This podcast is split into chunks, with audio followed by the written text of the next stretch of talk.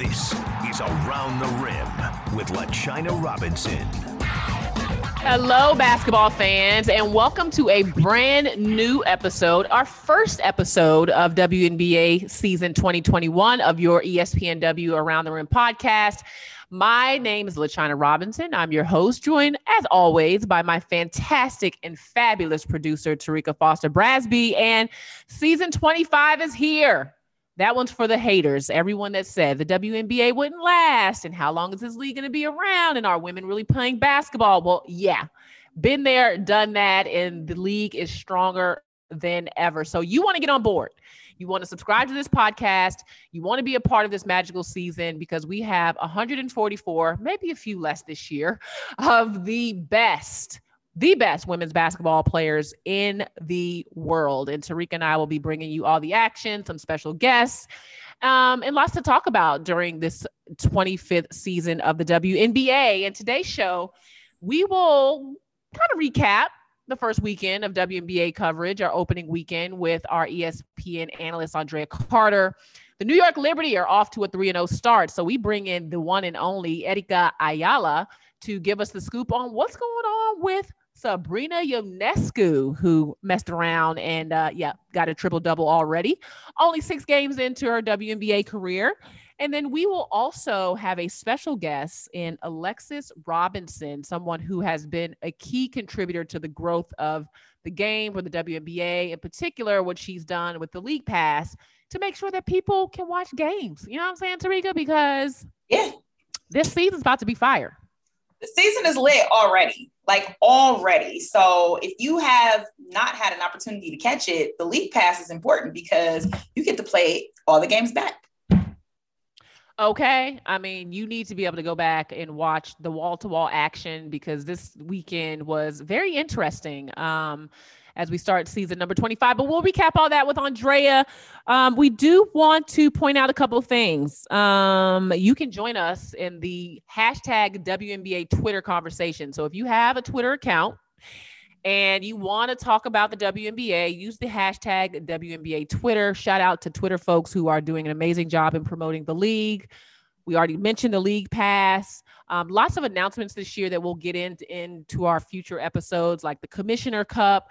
But player movement, definitely the headline. Tina Charles in DC, Candace Parker in Chicago, Chelsea Gray in Vegas, welcoming players back that set out last year. There's so much to cover. And we will do that um, as this season rolls on. Sending a special shout out, though, to number one, Tamika Catchings, who was inducted into the Women's Basketball Hall of Fame this past weekend. Catch, we love you. We are so proud of you. You embody tenacity and humility like no one I have ever met in my entire life. Um, you are the GOAT, the best two way player to ever play in the WNBA. And um, we are so happy for you. Congratulations also to Kim Mulkey and Barbara Stevens, who both went in from the women's side. And Terrika, they announced the 2021 Hall of Fame, right? Who we got? They did. We are going to see enshrined this year Yolanda Griffith. I mean, hello, Sacramento Monarch legend took them to a championship in 2005. She's also a seven time WNBA All Star and a two time Olympic gold medalist. We're going to see the Aussie great Lauren Jackson. How awesome is that? And you know, we're still on a high that she joined our Twitter space like a month ago. So we really don't know how to act now that we can say we had a Hall of Famer on our Twitter space. But Lauren Jackson's going in. She's a seven time WNBA All Star, three time WNBA MVP, championships with the Seattle Storm in 2004 and 2010. I mean, what hasn't Lauren Jackson done? Amazing. And also, we're going to see our good friend of the podcast, Val Ackerman, go in. She's one of the first, uh, she was the first WNBA president, commissioner of the Big East. She's just a trailblazer as an executive, as a person, a former player. Um, so Val is absolutely deserving of this honor. And we're excited to see all three of them get this opportunity to, to be recognized and honored as legends of our game. Yeah, I mean, it's a special time when you look at, you know, the women that we're starting to see go into the Hall of Fame, the contributors to our game, the people that have been um, a backbone, you know, for our sport and have really built it to what it is. And we also want to say a special, special shout out to our own friend at ESPN who will be recognized as part of the 2021 class. And that is none other than the Carol Stiff. Mm-hmm. Uh, we've talked about her on several times in our podcast and just how she has been a trailblazer in the coverage of not just WNBA and women's basketball, but of women's sports in general. Carol Stiff will be the recipient of the John W. Bunn Lifetime Achievement Award, and she will be honored at the Hall of Fame weekend, which is scheduled to be capped with the enshrinement ceremony on September 11th. So, congratulations to all of our friends of Around the Rim podcast. Also, congrats to Seimone Augustus. Um, hopefully, you have listened to our one on one, our exclusive one on one with Seimone. If not, check it out. Um, the future Hall of Famer announced that she is retiring from basketball after three Final Fours at LSU, after four WNBA championships with the Minnesota Lynx, after three Olympic gold medals. She's done it all. And now she is going to be an assistant coach with the LA Sparks, moving over a seat. So, congrats to Seimone. And as one of the best storytellers and one of the most interesting minds to listen to, you will want to go back and tap into that Around the Rim podcast episode with Augustus. Um, I think that's it. Shout out to Tina Charles. She scored her 6,000 career point, moving up uh, the scoring list. She is still looking for that championship in Washington. That's one of the storylines this year. Um, but yeah, lots to get into. And first up with us is uh, a new face to our ESPN WNBA coverage, but not a new face to ESPN and not one to the women's basketball world. We are excited to recap the season so far with the one and only ESPN analyst, Andraya Carter. Welcome to the show, Andraya. Thank you so much for having me. I can't believe I'm covering this league. And I love what you said about the energy of the NCAA tournament just feeding right into this WNBA season. It has been so much fun right from the jump.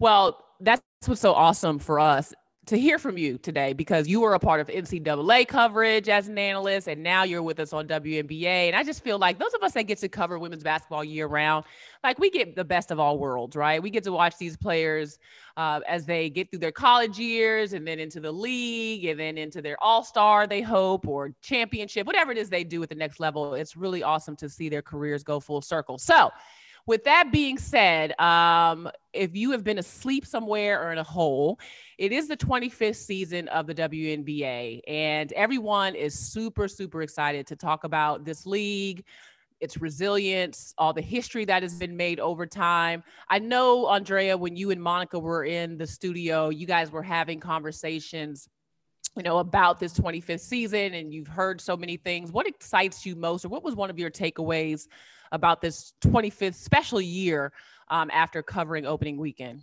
Oh gosh, you know, I just think that the the way that the players came out and even some of the teams that are still missing their key pieces came out and just had so much energy and fight and toughness. I absolutely love seeing Sabrina's come back. I love seeing Natasha Cloud's come back. And I say come back because they didn't play very much last season or didn't play at all last season. And so it's been really fun to watch the pieces start to fit together. You know, I've covered NCAA and that's such a wide, you know, there's so many teams and there's so many players, but for the WNBA, it's like an exclusive club.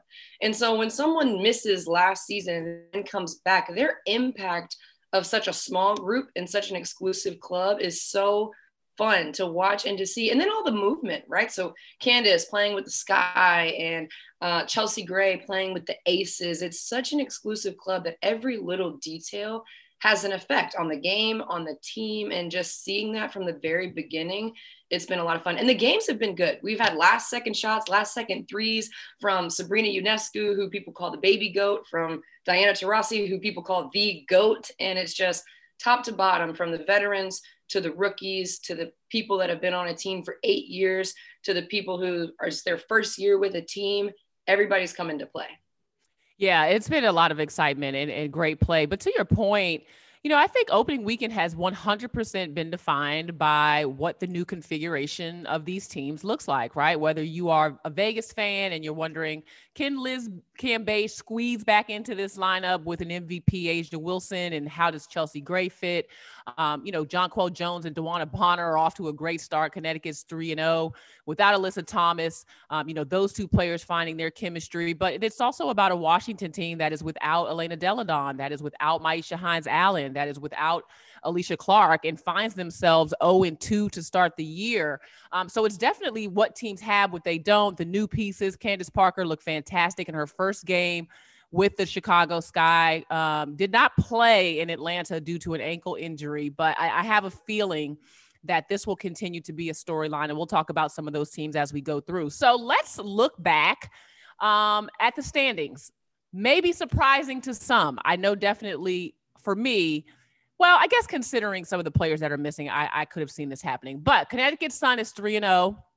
They did most of that work without Jasmine Thomas, who is back now, but Natisha Hiedeman definitely stepped up. Um, New York Liberty is 3 and 0. Um, again, we'll talk a little bit more about New York Liberty later on as we have Liberty expert Erica Ayala um, joining us to talk a little bit more about Sabrina, what's happening in Brooklyn. Uh, Chicago Sky is 2 and 0, but Andraya, maybe in a different way than we expected. Um, Kahleah Copper has put her name on the way too early MVP list and has been just amazing for James Wade's group, a group that's more focused on the defensive end. What did you see from Chicago in the early going that stood out to you?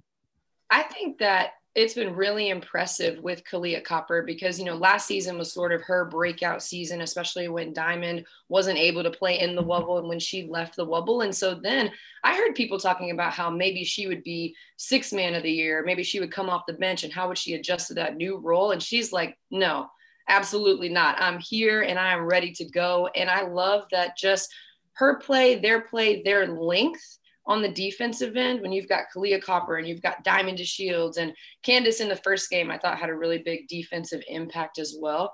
Um, and then in the second game, the grit and the toughness and the ability to get that win in an Atlanta environment because I was there where that whole crowd was fueling Atlanta for that comeback, right? They played Knuck If You Buck.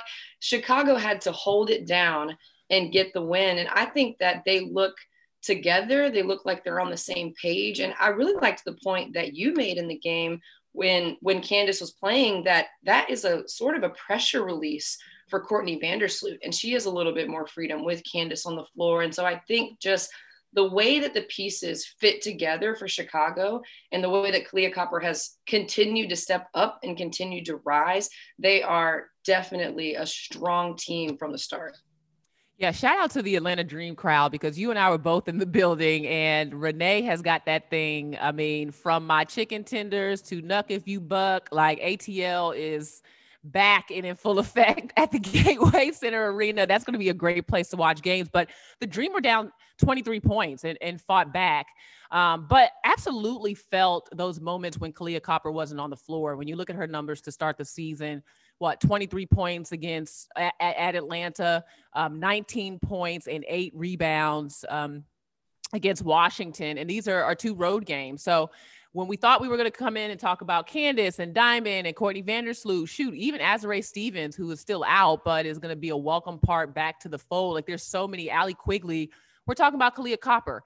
And make no mistake, she's not a player that's going to blow you away with just the most – fancy jump shot or the skilled move. She is an athlete that has added skill to what she could do on the court. I'm just in awe of her effort. Bottom line, like she is going to bust it down the court. She'll be in every possession, she'll be in every play.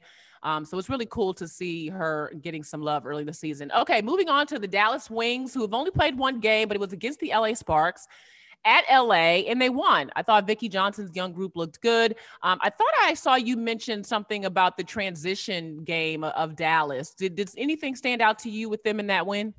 They are so fast. The Dallas Wings are the fastest team in the WNBA. In my opinion, I don't think a team is faster than them, right? You have Arike Ogunbowale, you have Allisha Gray, you've got Moriah Jefferson who's back.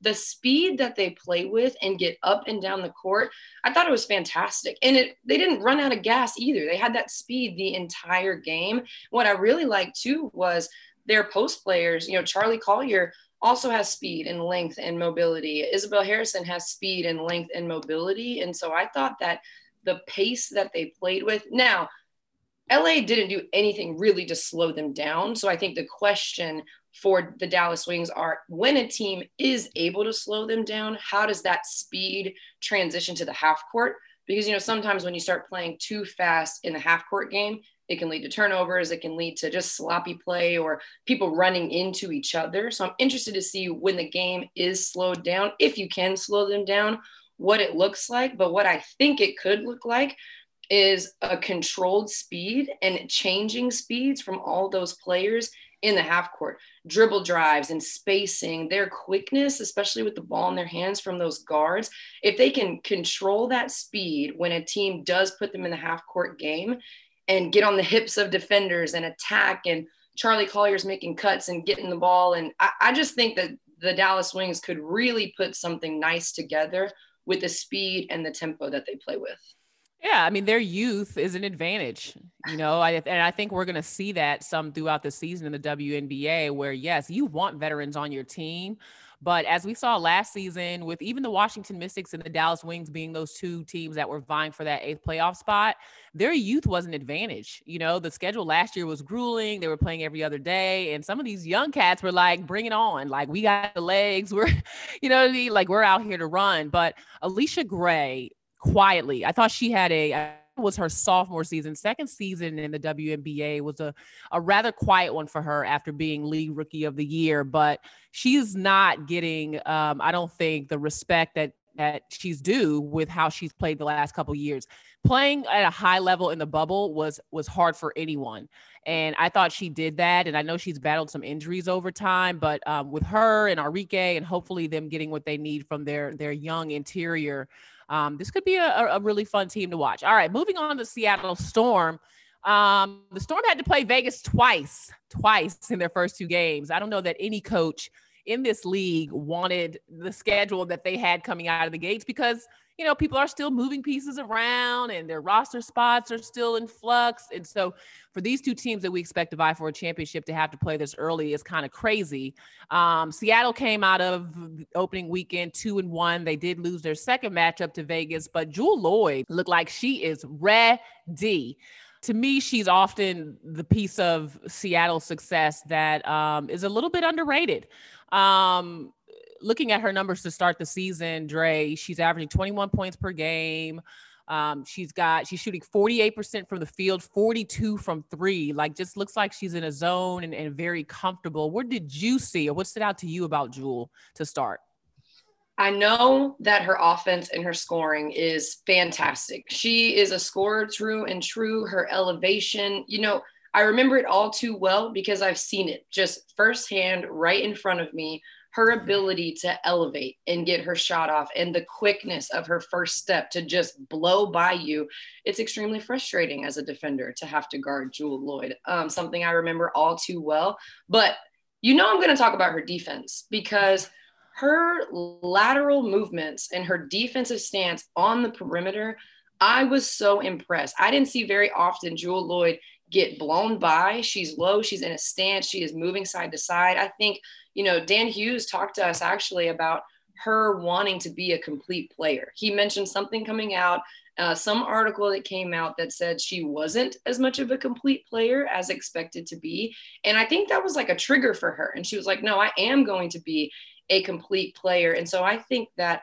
the defensive side of the game and all her energy being focused on that side, it allows the offense to just flow freely. Because, you know, when you're thinking about offense, and, and maybe this is just me when I was a player, but when your mind is on offense, it puts pressure on the offensive end. But when you lock in on the defensive end, the offensive end can just flow and it, it's all just reading and reacting. And she's so good on that end of the court that now she's putting it together on both ends of the floor. I like her shot selection, her elevation, her ability to score, um, just an all around. She has come and really put a stamp on the start of the season for Seattle. Well, and we knew coming in, Dre, and this is a point that you made as well, that uh, Seattle's going to need some help on the defensive end without Clark and Natasha Howard. So um, they're going to need some players to definitely step up, and it's great to see Jewell become that complete player. Okay, Phoenix, two and one. I was impressed with the Mercury. Um, they had a tough schedule. They played three road games to start, and not only that, they played three road games in five days. Um, you know, their one loss was to a very good Connecticut Sun team in Connecticut. Brittney Griner fouled out of that game. Um, keeping in mind that, you know, Phoenix is a team that is still trying to get their rhythm with Kia Nurse, who I thought played much better in their in their third game of that stretch against the Washington Mystics. But I think it's going to take a little bit of time for all those pieces to gel. Um, the biggest factor is BG. And I know you and I both feel that way in terms of, you know, what what kind of mindset BG is in and she can dominate the game if she wants to when she wants to. So that's phoenix phoenix's story. Um, the big three and i, I thought they had a, a nice stretch in, in, considering their schedule to open. Las vegas aces. Um, liz cambage is back.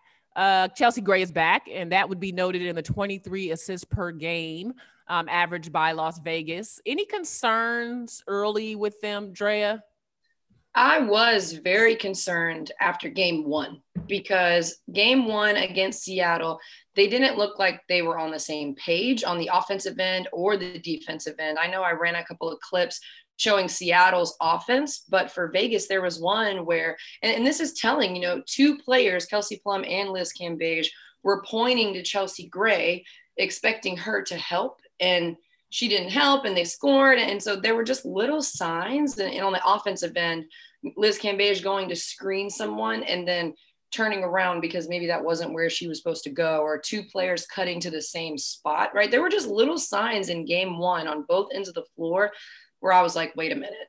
Either, you know, someone, something is going on and not everybody is on the same page. I don't know what flipped with them for game two, but my concerns were a little pushed back at bay because game two against Seattle, all those things looked way better. The defensive energy, getting to the free throw line, offensive flow, they looked more intentional. So I do think that it's just putting the pieces together. And maybe one thing that the team was confused about got settled and got communicated and explained. And I think from that second game against Seattle, they just build from there and players get in more game shape and they just play together even more. And with that defensive energy, I think they can do a lot of really good things. Well, I was eager to see, you know, what Vegas would look like. They haven't had a ton of time with Chelsea Gray necessarily, but also my question was, what is going to happen now that Angel McCoughtry is gone? The margin for error got a little bit smaller without Angel McCoughtry, right? Um, she is out with an ACL. We send our thoughts and prayers to Angel. But what does that mean at the guard spot? I mean, listen, Dearica Hamby is probably going to have to play more three. Obviously, they have Riquna Williams. Kelsey Plum's going to miss some time with three on three, so there'll be some moving pieces. But Jackie Young showed us what she was capable of, right? Like the double double points and rebounds you know, there was a lot of questions. She had gone number one overall, you know, eh, when she came out of, of Notre Dame. I remember Sue Bird telling me that year that she would pick Jackie Young first overall over Sabrina Ionescu. Now, Ionescu did have another year of school and Jackie decided to leave early, but um, I think people see a lot of promise in Jackie Young, and, and, so much of it has to do with her versatility, her strength, how powerful she is with the game. I mean, if she can refine her offensive skill, look out because she's got a lot of other pieces, um, and she may be the player that has to step up in McCoughtry's absence. Okay. The LA Sparks, we they only played one game, so we we might have to take it easy on the Sparks to start, right? Like they are obviously adjusting to life without Candace Parker and Chelsea Gray. Um, Kristi Toliver is back in the lineup. That's a new piece. Erica Wheeler is a new piece. I mean, they've got Chiney Ogwumike back. So um, I'm going to take it easy on the Sparks to start. But um, some of those numbers put up by the Dallas Wings in that loss 95 point, 94 points uh, Dallas scored. They also shot 53% from the field. They also shot 47% from three point range. So defense is probably going to be um, on the top of the list for Derek Fisher's group. Um, but definitely a team that is, is still getting their legs up under them. All right. So moving along, Atlanta Dream stands out their steals 16 steals per game they have been active on defense but boy they need some help on the glass and they have got to finish better what did you see as you were sitting in the arena watching Atlanta from Chennedy Carter in this um, rather small but quick and explosive backcourt that is trying to wreak some defensive habit, havoc, Drea?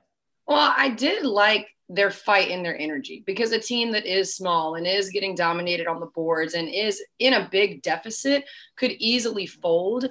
And, you know, with me being from Atlanta, I think that's not what Atlanta does, right? We don't fold, we fight. And I think that Atlanta spirit fuels through Chennedy Carter and Courtney Williams and Tiffany Hayes and all of those players. And so I think that their athleticism, their fight, their ability to get steals on the defensive end makes them tough. Um, but on the offensive end, there's got to be a little bit more just gelling together. And for me, we have to talk about Courtney Williams, though, because 10 for 19, 24 points, her ability to score. She knocks down two out of three threes and just fuels that comeback. I think between her and Chennedy Carter and Tiffany Hayes, at least having those three guards, their energy and their ability to score the basketball could really put some things together for Atlanta. Yeah, I mean, I think just like the way we talked about Dallas, this is going to have to be a team that speeds up the game, that uses their youth, that uses that quickness, but there's got to be some discipline. And I think that's the hardest thing sometimes when you want to press, and this team does want to press some. They do want to play high re- risk, high reward defenses. Can you do it with discipline? Foul trouble has already been an issue for them early in this young season. Um, you know, just knowing your your positions on help. Like if you're going to play that kind of style, um, there's got to be some discipline to go along with it. But um, definitely a, a, lot of potential in a team that's going to be exciting, if nothing else, to watch as the season goes on. All right, so rounding out the standings after the Atlanta Dream Bingo. We got the Washington Mystics. We already talked about them missing a lot of pieces. I think Ariel Atkins has got to be the player that kind of steps up and, and, takes control. And hey, bottom line is Washington missed a lot of makeable shots. Leilani Mitchell and, you know, Theresa Plaisance, they got open looks, got to nail them because, uh, you know, it was a, it was a little dismal as far as the shooting percentage to start the year. Minnesota Lynx 0 and 3 but they are a team that is still without Napheesa Collier. Not sure that Cheryl Reeve is settled in on what she's doing at the point guard spot. We saw Aerial Powers filling in on at, at that point guard spot. Um, but Dre, they had a lead over Seattle, a nice lead, and then they let the storm back in. What do you see happening in Minnesota, Dre? I do think that the gelling piece is really important. Um, and we talked about that with multiple teams, but I think it was telling that they had a 19 point lead against Seattle. They came out of the gate strong. You know, they really just had that fourth quarter. It was almost like, I don't know, were they gassed or were they just unsure of playing together in those tight situations? You know, when you haven't played with the team and you've got new pieces, you've got Aerial Powers, you've got Kayla McBride, and you're kind of like, who? Who does step up in these situations? Who do we go to in these situations? That's the piece that's missing because Seattle, they know, all right, we're, we're getting a comeback here and we're going to get Jewell and we're going to get Sue Bird and we're going to get Breanna Stewart. And, and they know they have that just connection and they have that feel and that sense for each other. Like, all right, there's my teammate. There she is. That's her spot. I'm going to get her the ball right there. And especially with Sue Bird, you talked about maybe there being some, not confusion, but not decisions made from the point guard position, you need a point guard to withstand a comeback. You need a point guard that is set and knows exactly what is going on to when you haven't scored in five possessions to get the right shot. And so I think it's just those pieces coming together, playing together. And Napheesa Collier is going to be a huge addition. Um, just her versatility, her ability to score um, for the Minnesota Lynx. Well, we will keep our eyes on Minnesota. The last group is the Indiana Fever. They are 0 3. The Fever have a young team, another group that I thought did some some unique things in in terms of their roster and adding experience, like Jantel Lavender and um, Danielle Robinson that'll help them because I felt like they needed some vets that can kind of get them settled in. But we'll keep an eye on in Indiana as the season goes on as well. The one thing I do want to note as we look at points per game so far in this young WNBA season, one of my takeaways the youth movement. And I said this last year. The top five scorers right now in the league are Betnijah Laney, Allisha Gray, Breanna Stewart, Kahleah Copper, Sabrina Ionescu three out of five of those players are just really tr- finding their stride. I, I, would say I would throw Copper in there as well, though she's not a young player. Um, and Stewie, we know what she could do, but Laney, Gray, Ionescu, like they're these young players are really out for theirs. Like they respect the league, um, but they're here to win. So um, I, I, think that's going to be one of the funnest parts is watching kind of how these new faces um, take control of their teams. You know, keeping in mind that the CBA didn't allow for a bunch of vets to exist on any one roster. So a team like Phoenix, for example, is going to be top heavy with experience, but then they're going to need the Sophie Cunninghams and um, you know, the uh, uh, uh, Lana Smiths to come off of the bench, which they did in Washington, and do things. So um, that's something that I, I'm really excited about and looking forward to. And Andraya, we appreciate your time with us. You are so buttoned up, so knowledgeable. I mean, we are beyond delighted to have you on our WNBA coverage. I believe this is your second appearance on Around the Rim, but um, you'll be a regular this summer. So, fans, you can follow Andraya on Twitter. Tell them where they can find you, Dre.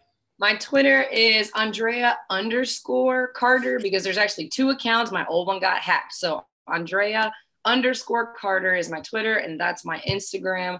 Um, and you can follow me there. I've done two appearances in the studio for the WNBA, two appearances on Around the Rim podcast, and 100% looking forward to more because both of these things that I've done just this week are so much fun. LaChina, love working with you, love talking to you. Thank you for having me. We are so excited to follow you, Dre. You are a star, honey. I am so proud of you. Keep going. Um, shout out to Rising Media Stars. But yes, fans, stick with us. Uh, we have more WNBA coverage after this.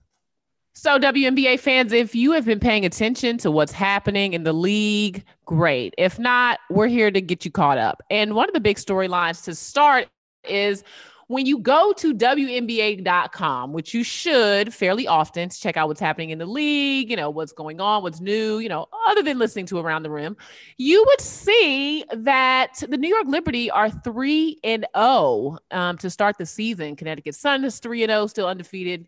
New York Liberty is 3 and 0, and Chicago is 2 and 0, the three undefeated teams to start the 2021 WNBA season. Shocker, I know, to many of us, but maybe not a shock to those that cover the New York Liberty. We'll find out because we have with us right now someone that we absolutely love and adore and enjoy having on Around the Rim podcast who does a fantastic job in everything she covers from the WNBA to hockey to just being a dope woman of color. Please join us in welcoming Erica Ayala to the show. Welcome, Erica. Gracias, LaChina. Okay, with the pronunciation, I see you. do you? Did, but did you get the tongue roll? Okay, because I, I, was practicing that this morning. I, I was like, okay, let Gracias. me see. LaChina went to Mexico. LaChina went to Mexico for a vacation, and now she feel like she she know how to speak Spanish. I saw the pictures. I, I was like, okay. I did, but wait, I came home and literally was saying "hola" to everybody. I was like, "Hola," and I was like, "Wait, no, no, hey!" Like I am. And I don't know if my Spanish got any better for that entire time I was there. I definitely tried to use it, but um, yeah, no promises there. Uh, I did have okay. a nice, a nice little break though. Okay, so Erica, we are excited to hear about the New York Liberty. We're going to take some steps back before we talk about Sabrina, before we talk about what this team has done so far on the season let's take a look at the roster, right? So they mm-hmm. added Michaela Onyenwere in the draft. They added Dee Richards. Um, they added Sammy Whitcomb from Seattle, along with Natasha Howard, who hasn't even touched the court, correct? That is correct. We are still waiting on Natasha Howard to arrive. The New York Liberty were entering um, the the off season with the number one pick. They again won the lottery. Um, and we're thinking, all right, that's a, another number one pick, but they traded that to get Howard. And um, but, but we haven't even seen her yet. So they're already 3 and 0 without their big free agency piece. But I would argue that Betnijah Laney actually has really stepped up. And that's another move um, that that the New York Liberty made. And Betnijah has made a huge difference for this team.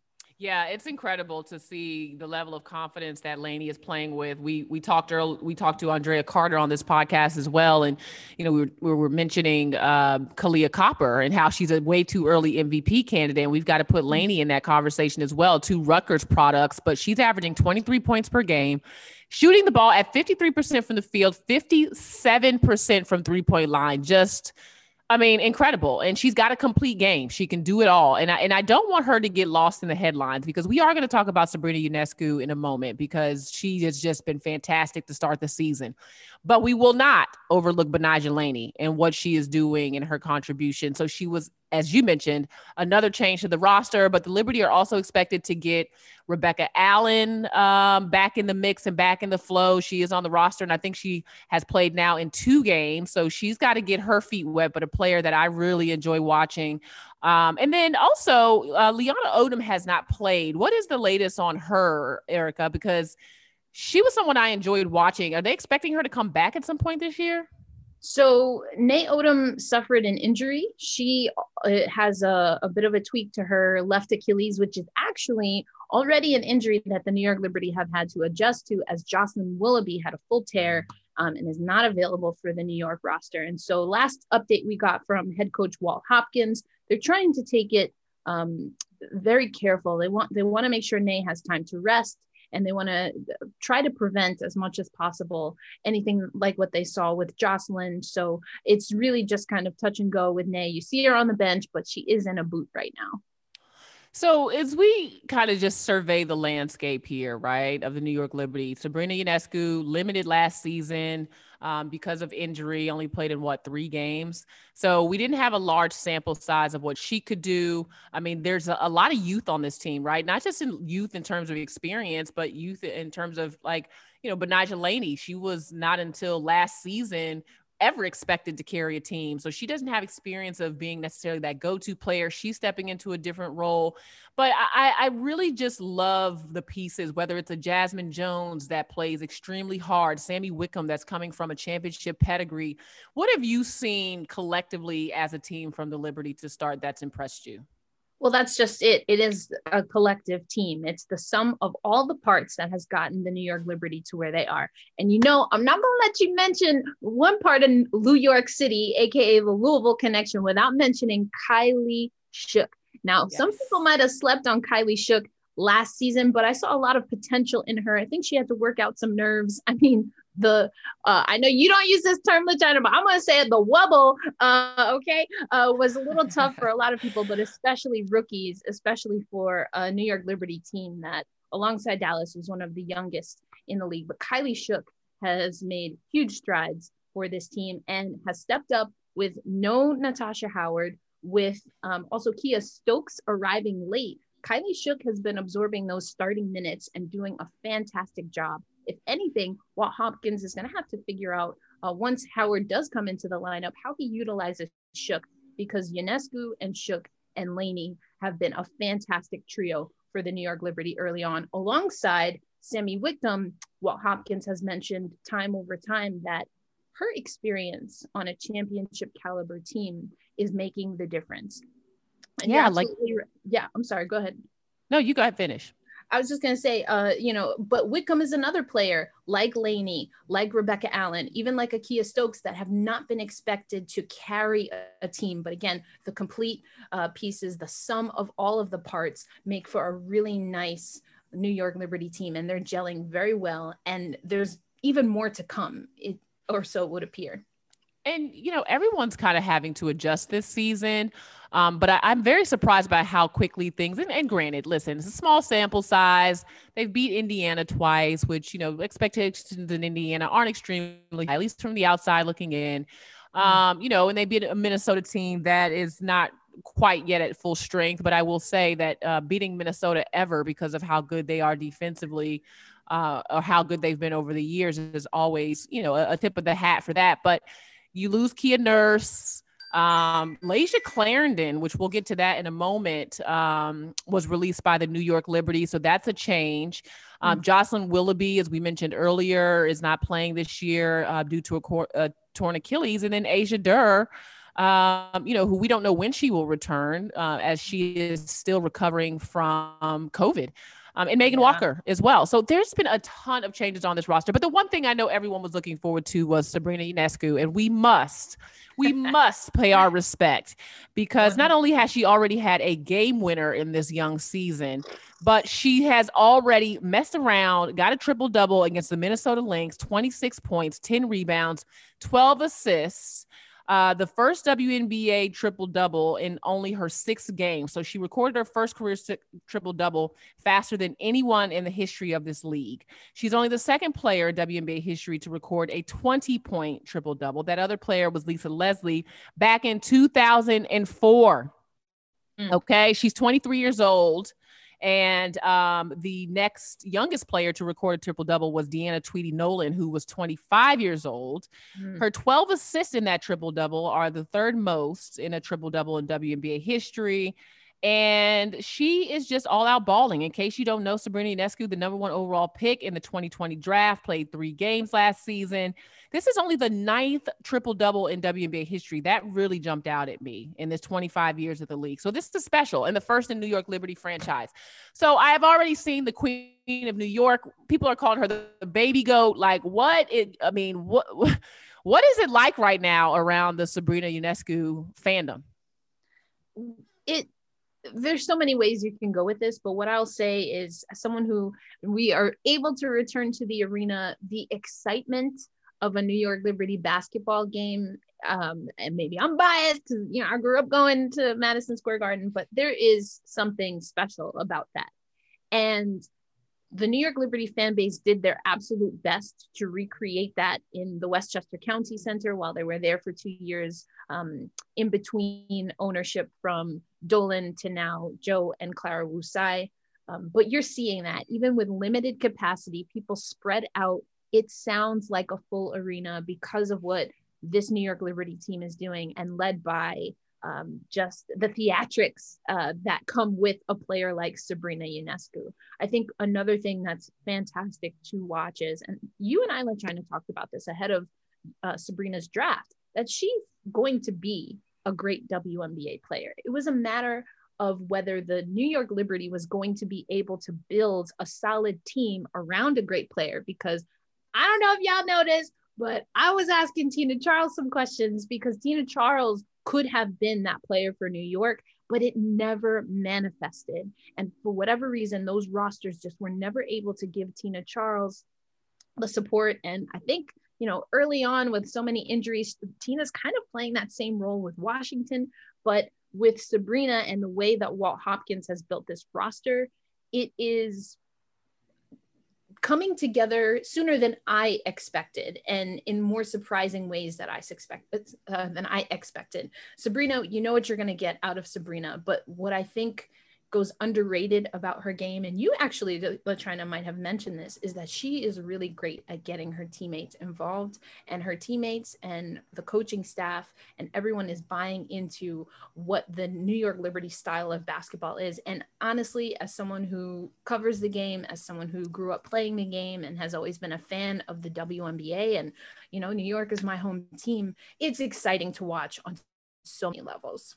Yeah, I mean, it is um, incredible to see a team this young really under the bright lights and big stage. I don't know if there's another franchise where fans are more deserving and more desperate of a championship mm. and of just a successful team overall. You, you mentioned the Tina Charles years, which did not go as expected. Um, you know, and New York is is a place where basketball is the mecca and people understand and appreciate. I mean, I don't think Sabrina could have landed in a better spot. Um, and but at the same time, I think people need to taper their expectations as well mm. um, and allow her to mature, you know, I into agree. into the player that she wants to be because as, as great as she has been to start, I think people sometimes get carried away with the narrative um, and, you know, allow her to enjoy the experience of being a young player. I mean, she's six games into her WNBA career. So, um, you know, y'all need to chill a little bit on the baby goat talk and the rest of that stuff. Like, you know, I think let- those are, yeah, good observations. And the thing that I also absolutely love about Sabrina is that she at least she conveys that she's unaffected. She's very much insular. She focuses on her game. And if anything, her injury has really made her hamper down on that. Uh, she said to us before the first game to media, actually, Terrika, I believe, asked a really great question and uh, was asking how Sabrina was handling those expectations. And Sabrina said, Listen, I had to let go of being focused on being who I was I need to focus on being better. And if anyone is listening and they follow kind of the Kobe Bryant philosophy, a lot of people call it the Mamba mentality. You hear Kobe Bryant, he would talk about the excitement, the excitement of coming back from an injury and revolutionizing and evolving his game. And that's kind of the the feeling that I got from what Sabrina Ionescu was saying. She's blessed to be back on the court. She's excited. And when she hit that three pointer to get the game winner, if you look at the tape, she said, I'm back. I'm back. I'm back. just kept repeating it. I'm, I'm getting chills just thinking about it. Like that is a player not to be trifled with.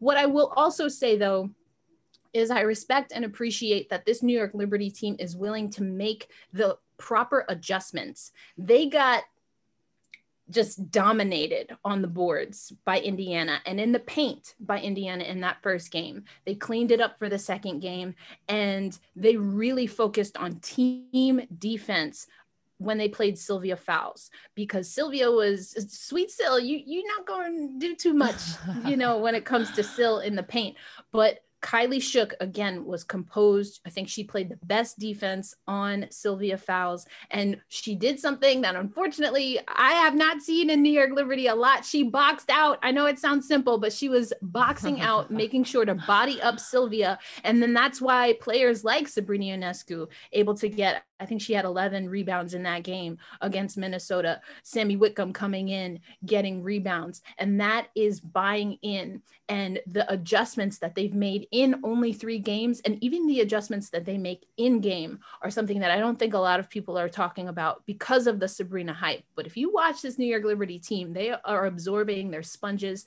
I think they're going to continue to make mistakes and they did run up against a minnesota team that as you mentioned LaChina has a lot of moving parts. They lost natalie achonwa also. She's dealing with an injury. So i'm i'm excited to see what they do against maybe like a seattle team. Uh, we saw Seattle come back just the uh, you know as we're talking last night from from a deficit, and this is the type of uh, poise that you have when you're a franchise that has a championship pedigree. New York Liberty, unfortunately, doesn't have that and has not been in the finals um, for quite some time. So that's where, when they play teams that have been under that pressure, and when they have those players that can really rise up and meet and match what a young Sabrina Ionescu can do, but has, you know, 15, 16 years in the league doing it, that's where the test is going to come for this New York Liberty team. It is going to be so fun watching the New York Liberty, and Erica will be giving us all the scoop. Before we let you go, obviously a shocker to many of us hearing that Layshia Clarendon um, was waived uh, from the New York Liberty. What do you know about that situation? Oh, wow. Another one of those. Where do you even start? I think if we're being honest, it wasn't surprising. Uh, Lay clocked less than four minutes in the, the first three games of the season.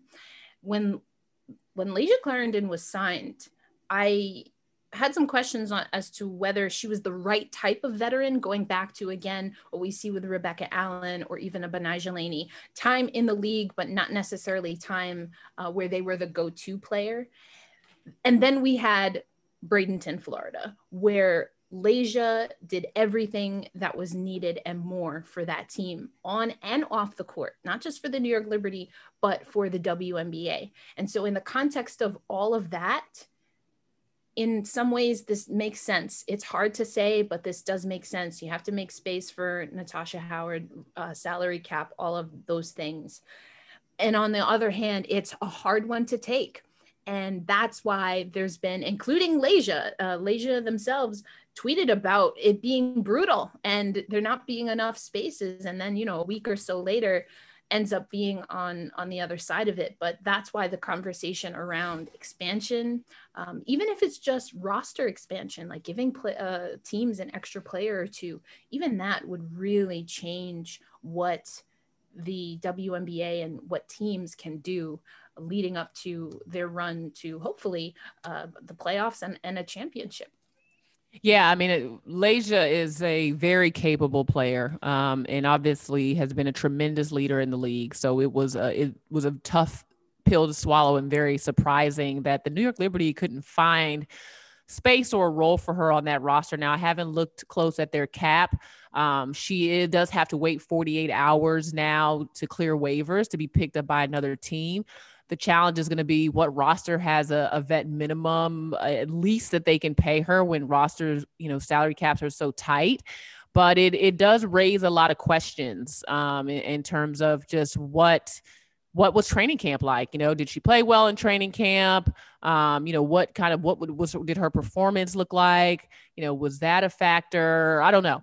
Um, but hopefully we, you know, we send obviously our love to Layshia. Um, again, I, I, just think the world of her on and off the court, and um, hopefully she will find the right fit. But I, I know that you um, yeah, it's been covering the Liberty for years, you know, just some of the departures, whether it's Tina or Kia or, you know, different things that have happened over time um, have been interesting to see. So you hope that this New York Liberty, this young New York Liberty team um, can carry the load and that um, they actually find their winning ways and their stride because um, if we have to start digging up the history, um, there are some very interesting developments that have happened over the years. But if you can prove that it's made this franchise a winning franchise, which I don't think three games allows you to do that, then um, you know we may be having a different conversation. But long story short, the Liberty are three and zero to start the year. Um, shout out to Shell P, one of my favorite WNBA assistant coaches. She is the bomb.com, and I'm sure she's having a great time in New York right now. And Erica, where can our fans find you? Where can they follow you this season? Well, first and foremost, I just want to thank you, LaChina, and thank you, Terrika. Y'all are amazing and are definitely just um, guiding lights for a lot of us coming up in the game. So thank you. But as far as me, you can find me. I'm most active uh, on Twitter. That's at elindsay08, E L I N D S A Y 08. All right, you got it there. Make sure you go and follow right now. Erica on Twitter and thank you so much for joining us for your time. And we will be uh, keeping our, our eyes on the New York Liberty as the season goes on and hopefully having you back on. That sounds great. I would love to be back. All right, basketball fans. So this season we are trying some new things on Around the Rim podcast, and that includes some new segments. In this particular segment, it's called How It Started, How It's Going. And the point of this particular segment is to show some love and highlight some people around women's basketball who are really doing some amazing things that may have started with a small effort, but has really turned a huge impact. So, our next guest is really somebody you need to know because what she's been doing for the past few years has really started a movement um, I call her the mother of the movement. If you have seen WNBA League passes being gifted around social media, our next guest is the person you can thank for getting that off the ground. And so I'd like to introduce to you all the founder of One Brand Agency, Alexis Robinson. Hey, Alexis. Hi. Thank you for having me. I'm so excited to be here. Thank you so much for joining us. So, just kind of tell our fans a little bit about who you are, give us more information on one brand and what you're doing in the sports PR space. Yeah, so a little bit about me, born and raised in Las Vegas. I always like to put that out there. There's not that many of us, so I'm super proud of where I came from.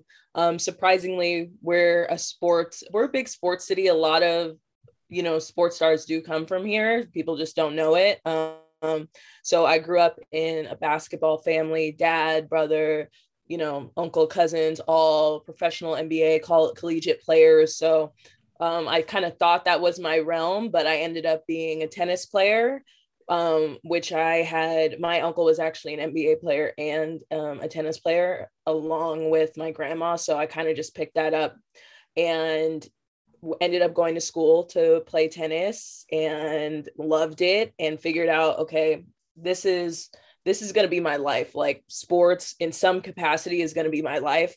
Fun fun fact i majored in sports broadcasting because the first tennis tournament that my former doubles partner was playing in cari champion was actually still at the tennis network. Wow. Yeah it was before she blown up on ESPN and everything else. It was before Novak Djokovic was the number one player. And I I remember just sitting there watching her interview Novak Djokovic in Palm Springs. I think I was like 18.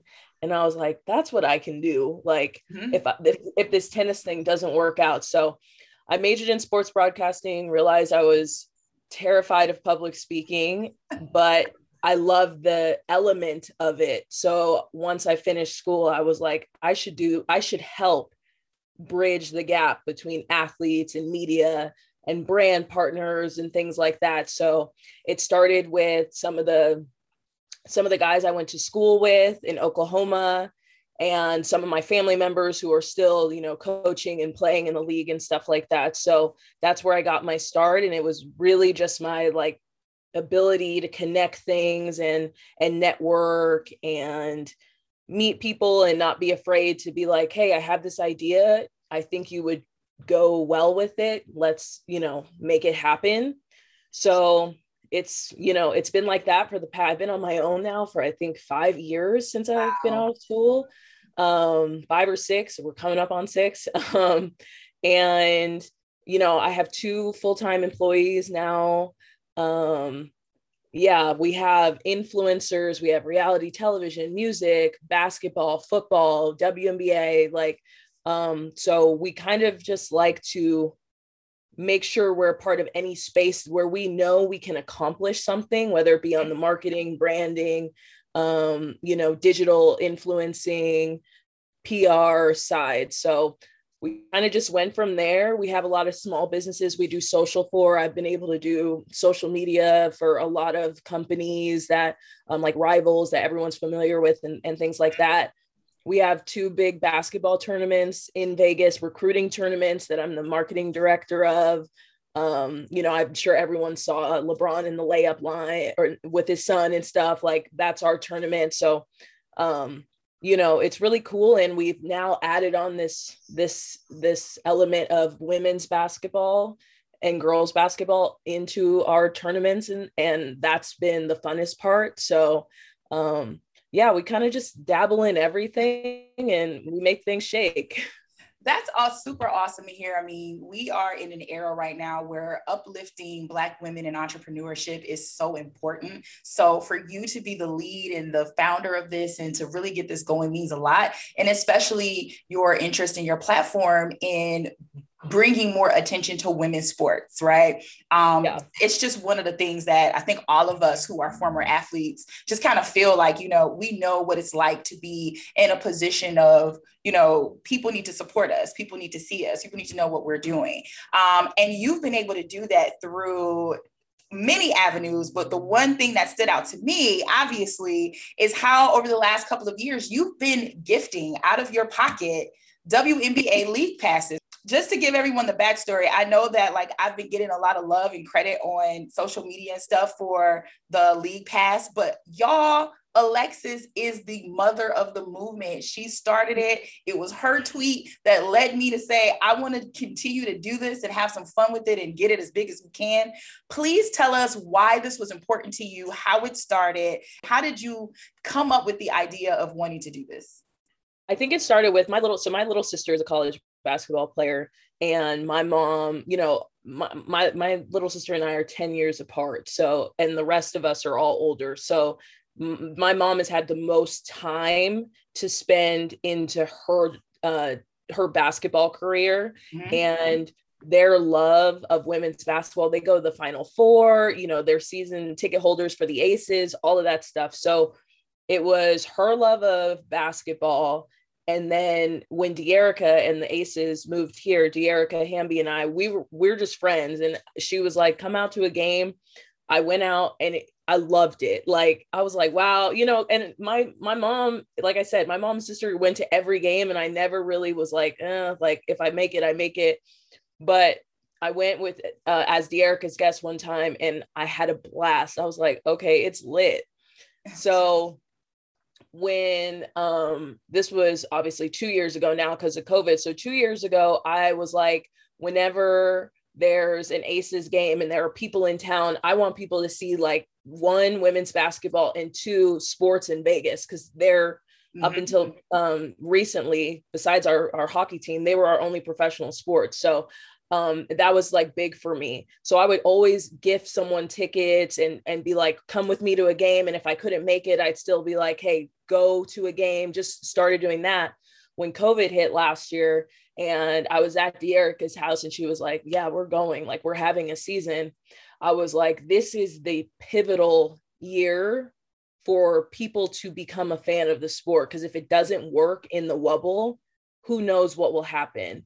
So I I just was like, you know what? I'm gonna just try and get as many people to to watch it as as possible. So I just went on Twitter and I started gifting and um, league pass and I, you know, it wasn't anything big last last uh, season because the wubble was so short and everything. But you know, the Aces ended up going far, and that's honestly what pushed it. It was like being friends with Liz, working with Dearica.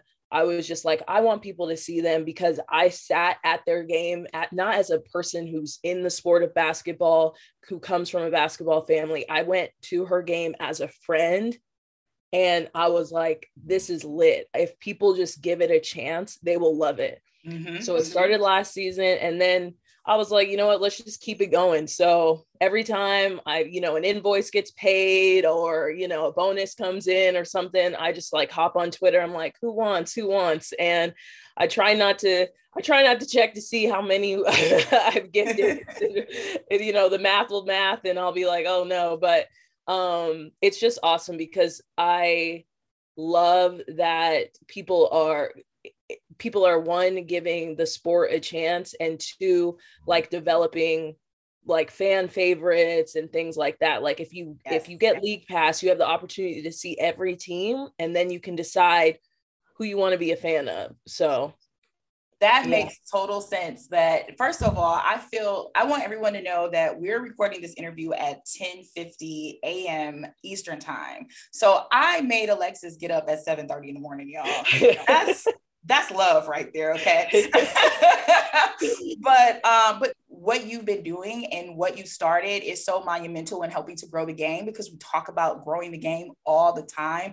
And there's so many people who talk about it and talk about it but you actually put action behind it. And because you were so passionate and so genuine in your gifting it caught on. And someone yeah. else retweeted pay it forward. And someone else retweeted pay it forward. And then um, it just got to a point where all over Twitter, I'm seeing different organizations that are now giving away league passes, or I'm now seeing different uh, athletes themselves who are hosting contests to give away league passes. And just the way that, you know, what you've done and what you've started has really taken off to really help put some push behind this league. In its 25th year at that, I think is really special how do you feel knowing that you've impacted the game in this way?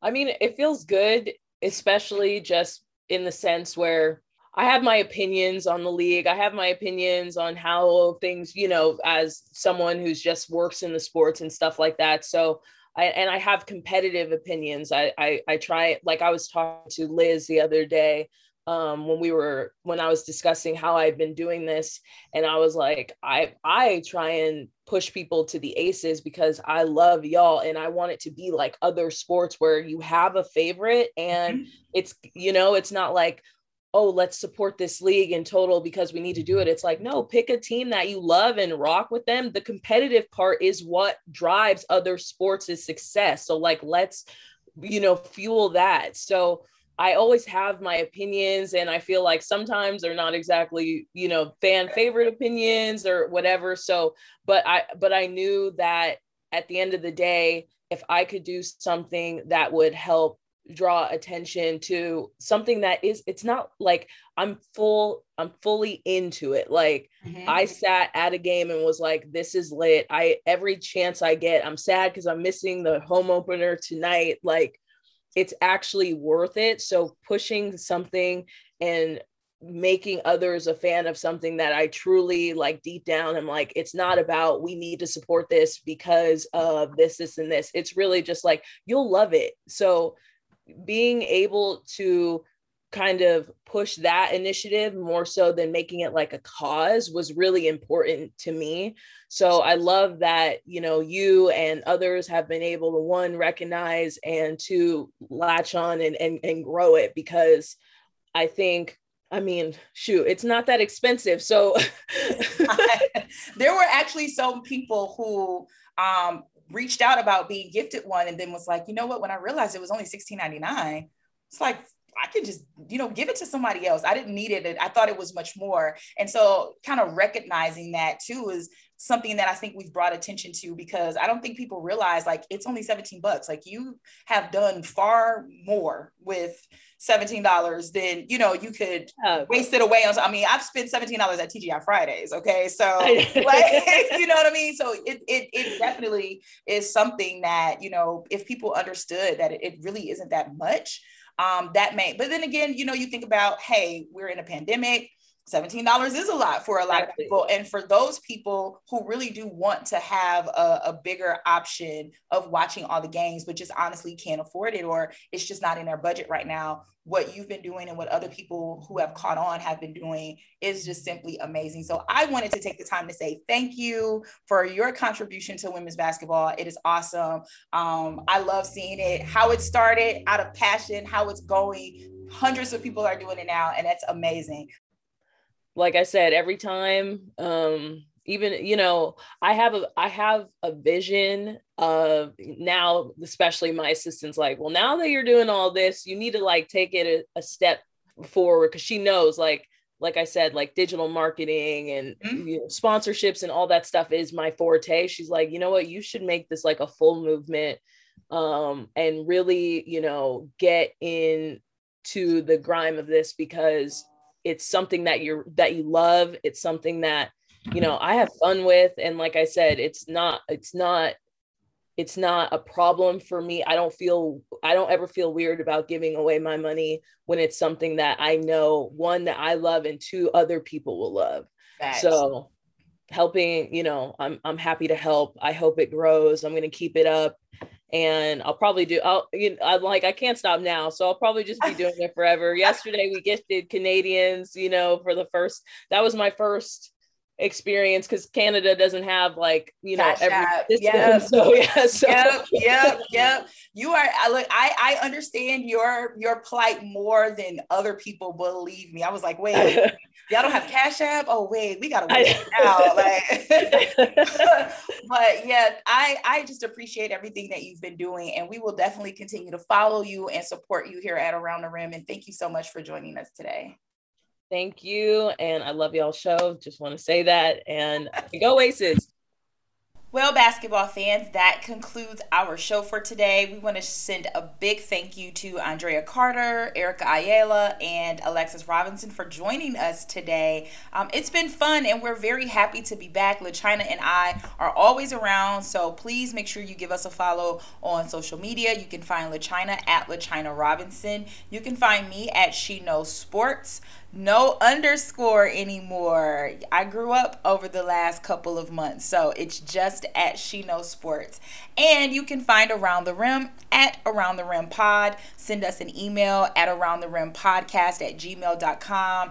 Please leave us a, a, a review, leave us your thoughts. We love to hear from you. We love to know how you guys are thinking or feeling about the season thus far. And um, keep being awesome. We'll talk to you guys next week.